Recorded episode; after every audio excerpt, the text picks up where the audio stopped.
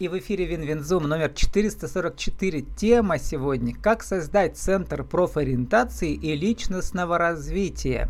И для чего нужен тьютор подростку? Спикер Дарья Садырова, vk.com, Дарья, подчеркивание Садырова. Дарья, добрый день. Добрый день, Владислав. Э, очень интересно, Дарья, думать о будущем э, и, в частности, о навыках э, будущего. Мы их тоже в каком-то из подкастов вспоминали. Это 4К. Критическое угу. мышление, коммуникация, креативность и командная работа. Вот давайте мы по всем пройдемся, потому что не только для подростков это интересно. Нам всем приходится учиться постоянно, переучиваться, особенно тем, кто еще Советский Союз застал, да. Начнем с критического mm-hmm. мышления. Мы все окружены пропагандой в России, на Западе, да где угодно. И кажется, что с пропагандой справиться очень сложно. В частности, для старшего поколения. А как, как с подростками? Вы же с ними работаете. Что они говорят про это? Как они это воспринимают? А, воспринимают а, пропаганду? Угу. Или про что вы имеете? Про критическое мышление вообще, про формирование его? Угу.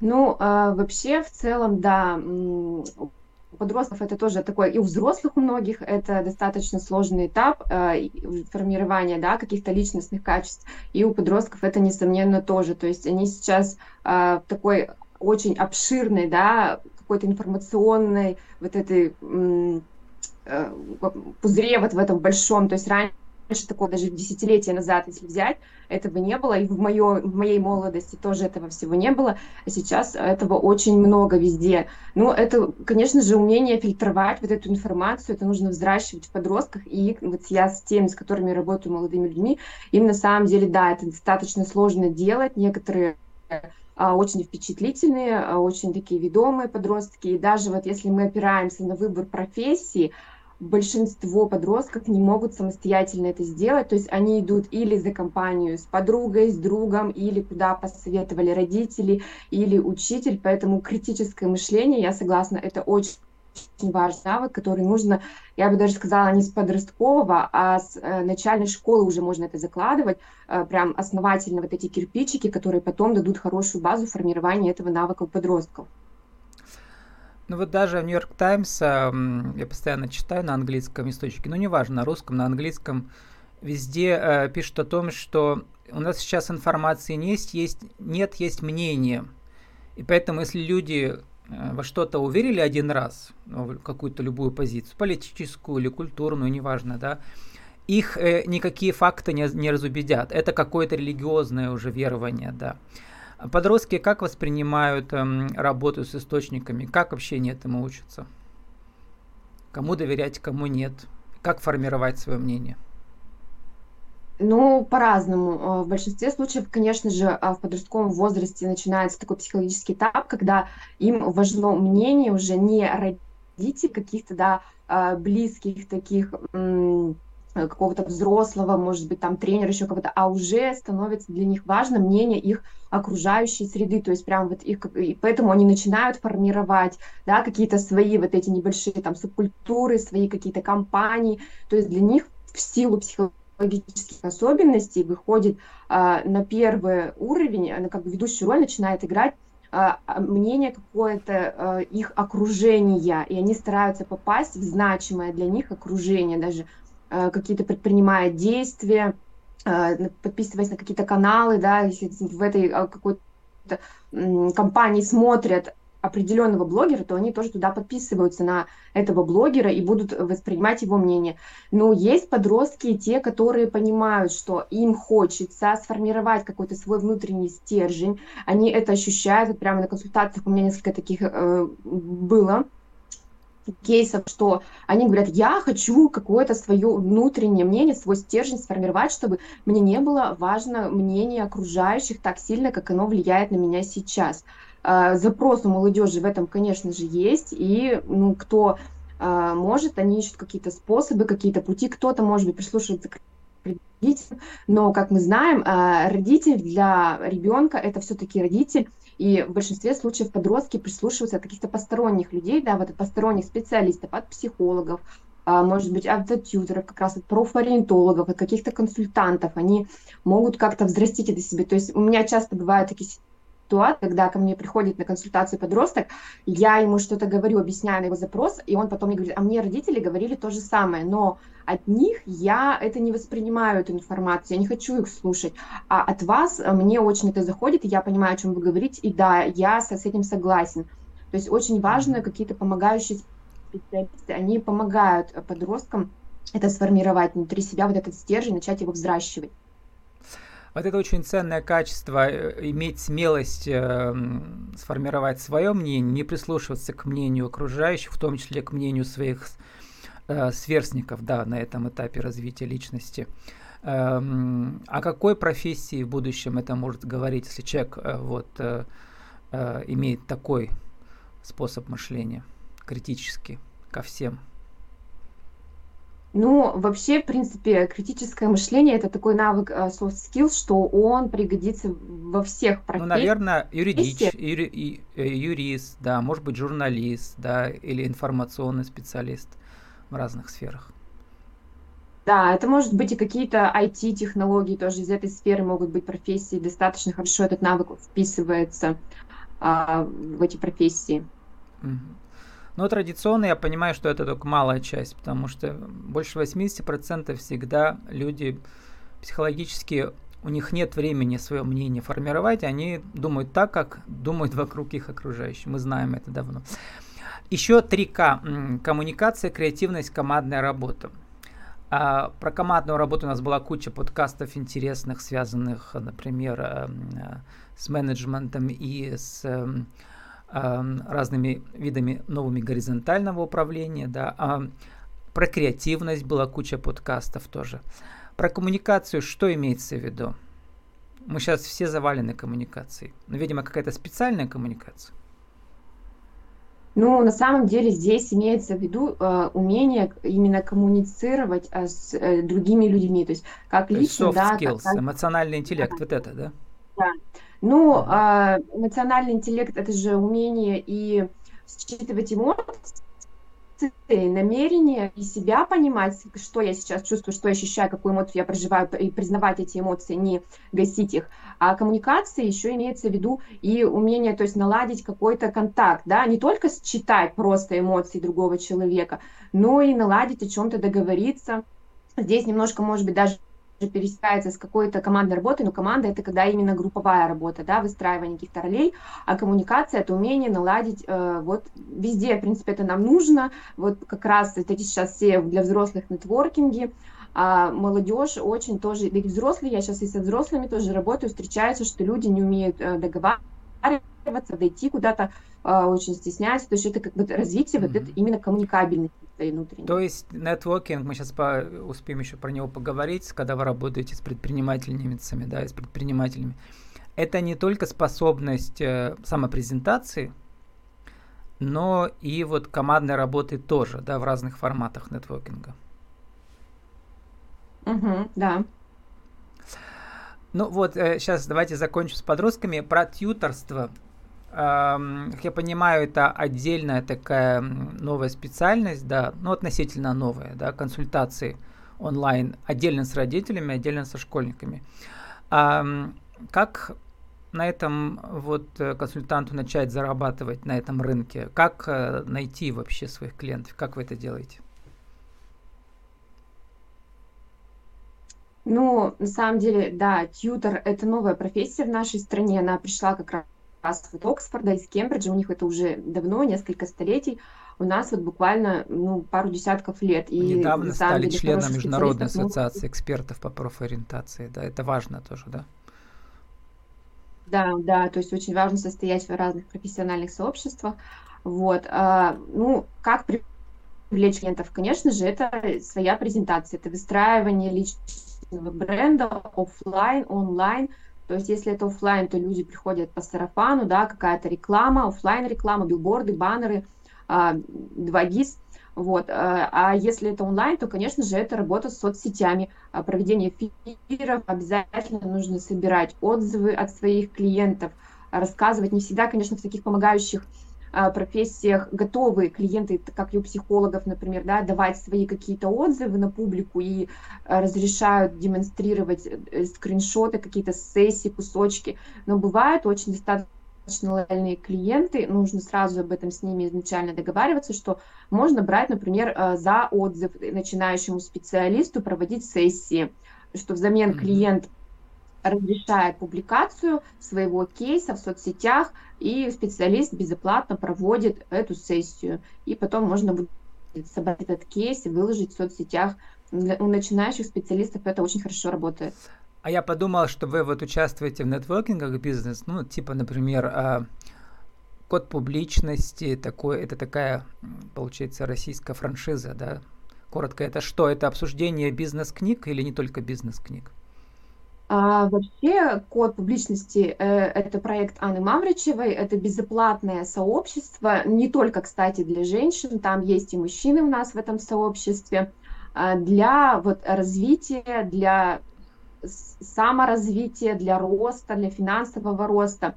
Ну, там участвуют не, не только женщины и мужчины, которые в бизнесе, там также есть и специалисты, которые работают в найме, но они тоже а, достигают определенных результатов, то есть это поставить Но обсуждение цель. книг там важно, да, это, это и есть, да, да главная часть вот этих всех это встреч. одна из частей, угу. да, обсуждения а книг. А почему вы эти безоплатные? Я подумал, ну раз это вот такое, как бы это же бизнес все равно, раз э, филиалы по всей стране у них есть. Да, нетворкинги проходят, э, конечно же, за определенную плату, там есть разные тарифы, э, билеты а участие именно в mastermind ах, оно там безоплатное. То есть м. возможности для каждого зайти в это сообщество. И вот вырасти. недавно вы участвовали в mastermind е, тоже под словом публичность, да? А, модерировали даже этот mastermind. Про mastermind тоже мы отдельно говорили в разных подкастах. Да. А, вот я подумал, что вот участие в таких форматах, там как раз участвуют мамы этих подростков, ну, 40-летние, да, там 40-45. Э, лет, mm-hmm. и вы можете там тоже искать себе клиентов как э, тьютер. Получалось уже?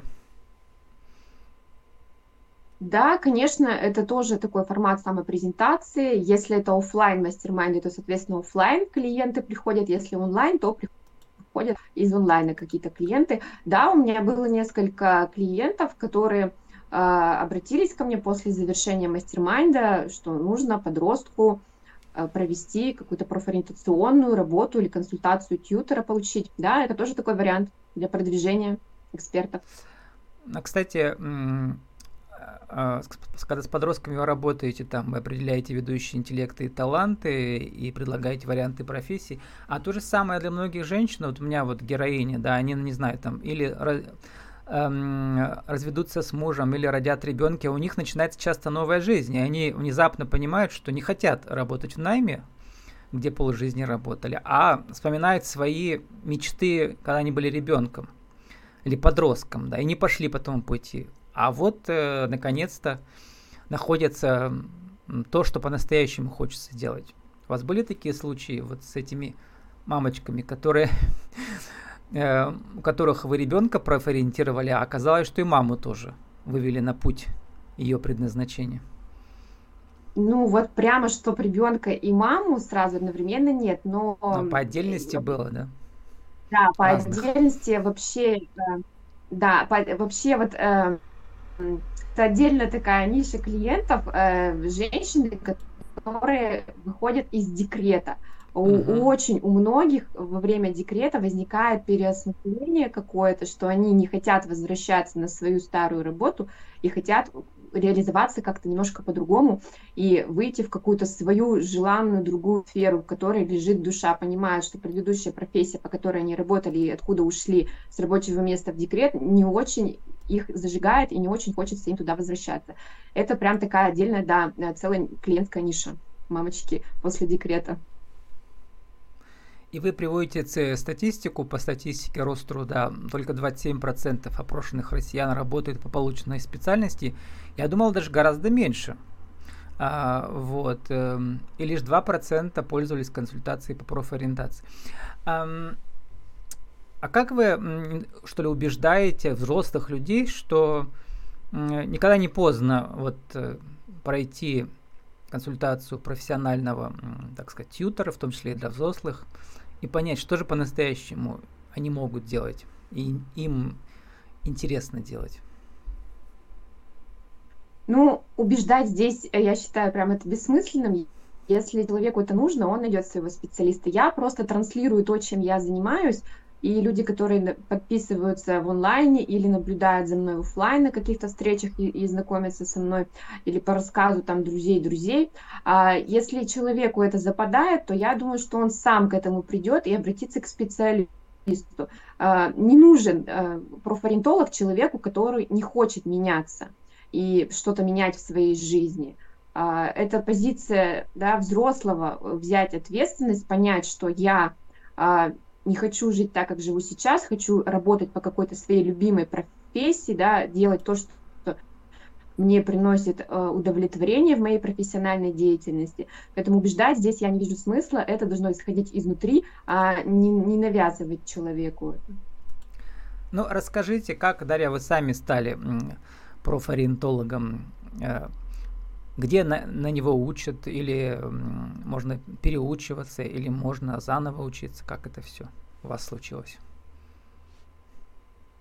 А, изначально я получила образование тьютера, магистратуру закончила, это профессия новая, и как только у нас в городе открыли вот эту магистратуру, я это буквально где, в один при из первых да, в педуниверситете, uh-huh. буквально в один из первых потоков а, я пошла, получила эту профессию, но, к сожалению, к своему, я тогда в городе не нашла себе применения а, связанного с этой профессией, поскольку профессия была совершенно новая, у людей не на слуху, только формировалось ее позиционирование, и в большинстве случаев это воспринимали как какого-то специалиста, который работает только исключительно с детьми с ОВЗ но тьютер это гораздо шире, э, не специалист, который помогает, да, только и работает э, с детьми с ограниченными возможностями здоровья, это и с, нормальными детками мы работаем, выстраиваем эту программу, индивидуального развития, консультируем и родителей.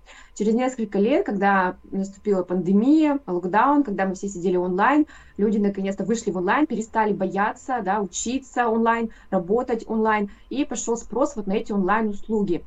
А, да, во всех городах стали люди понимать, что в Москве это тьюторство уже давно было развито в нашей столице, и стала в регионах тоже эта популярность набирать. Я работала, тихонечко вела свою частную практику, но вот в какой-то момент я начала понимать, что мне не хватает каких-то профориентационных инструментов.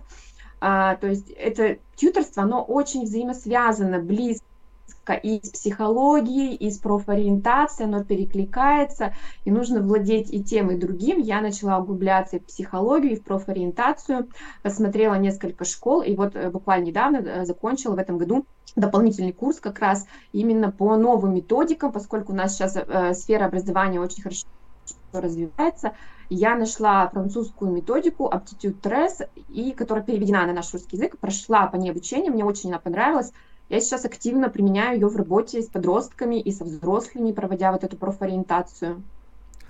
Ну, сформулируйте для тех, кто, может быть, э, ваших коллег или молодых коллег, или еще даже подростков, которые хотят что-то подобное сделать, как создать центр профориентации личностного развития 1, 2, 3? Ну, а, здесь нужно понимать, хочется это просто как формат бизнеса, купить франшизу, то есть достаточно много предложений а, на рынке сейчас. Если хочется это как реализовать себя и свой какой-то внутренний потенциал, то нужно же, конечно, иметь соответствующее образование, а, иметь какую-то финансовую, да, вот эту подушку, а, на которую опираясь, можно будет открыть этот центр. И нужно, я считаю, иметь какое-то бизнес-образование, небольшое хотя бы сейчас достаточно, их даже пройти какие-то курсы, если нет высшего бизнес-образования, чтобы э, построить грамотно вот эту всю внутреннюю работу, чтобы не провалиться, да, не уйти в ноль, чтобы не закрыться через несколько месяцев после открытия, что очень часто бывает. Нужно mm-hmm иметь бизнес какой-то Ну, смотря на ваш кейс, Дарья, я понял, что вот э, самый оптимальный путь это вот активное участие во всех нетворкингах бизнес, да, для того, чтобы участвовать там модератором, экспертом, да, участником, везде доносить то, что вы можете предложить. Так, что же вы можете предложить, например, эм, предпринимателям самозанятым?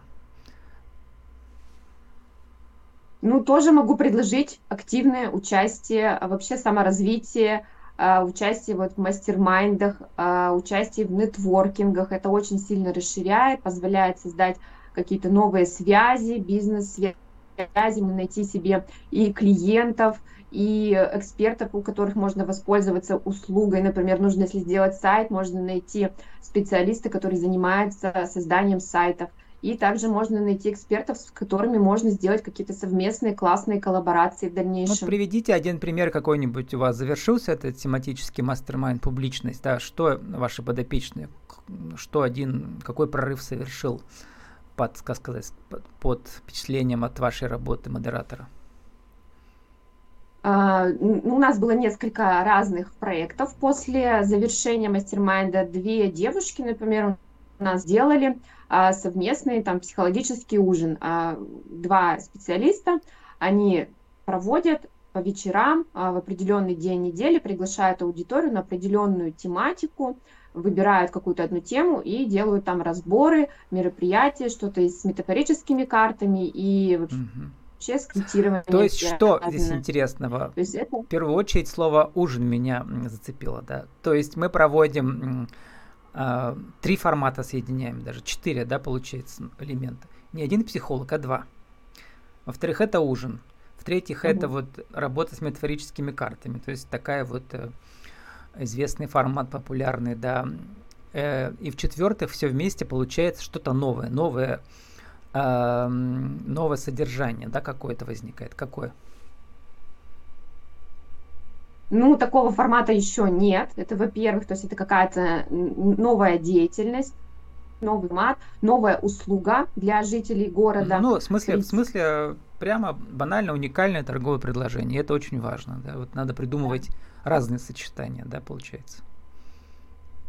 Да. Дарья, а как будет ваша миссия развиваться в будущем?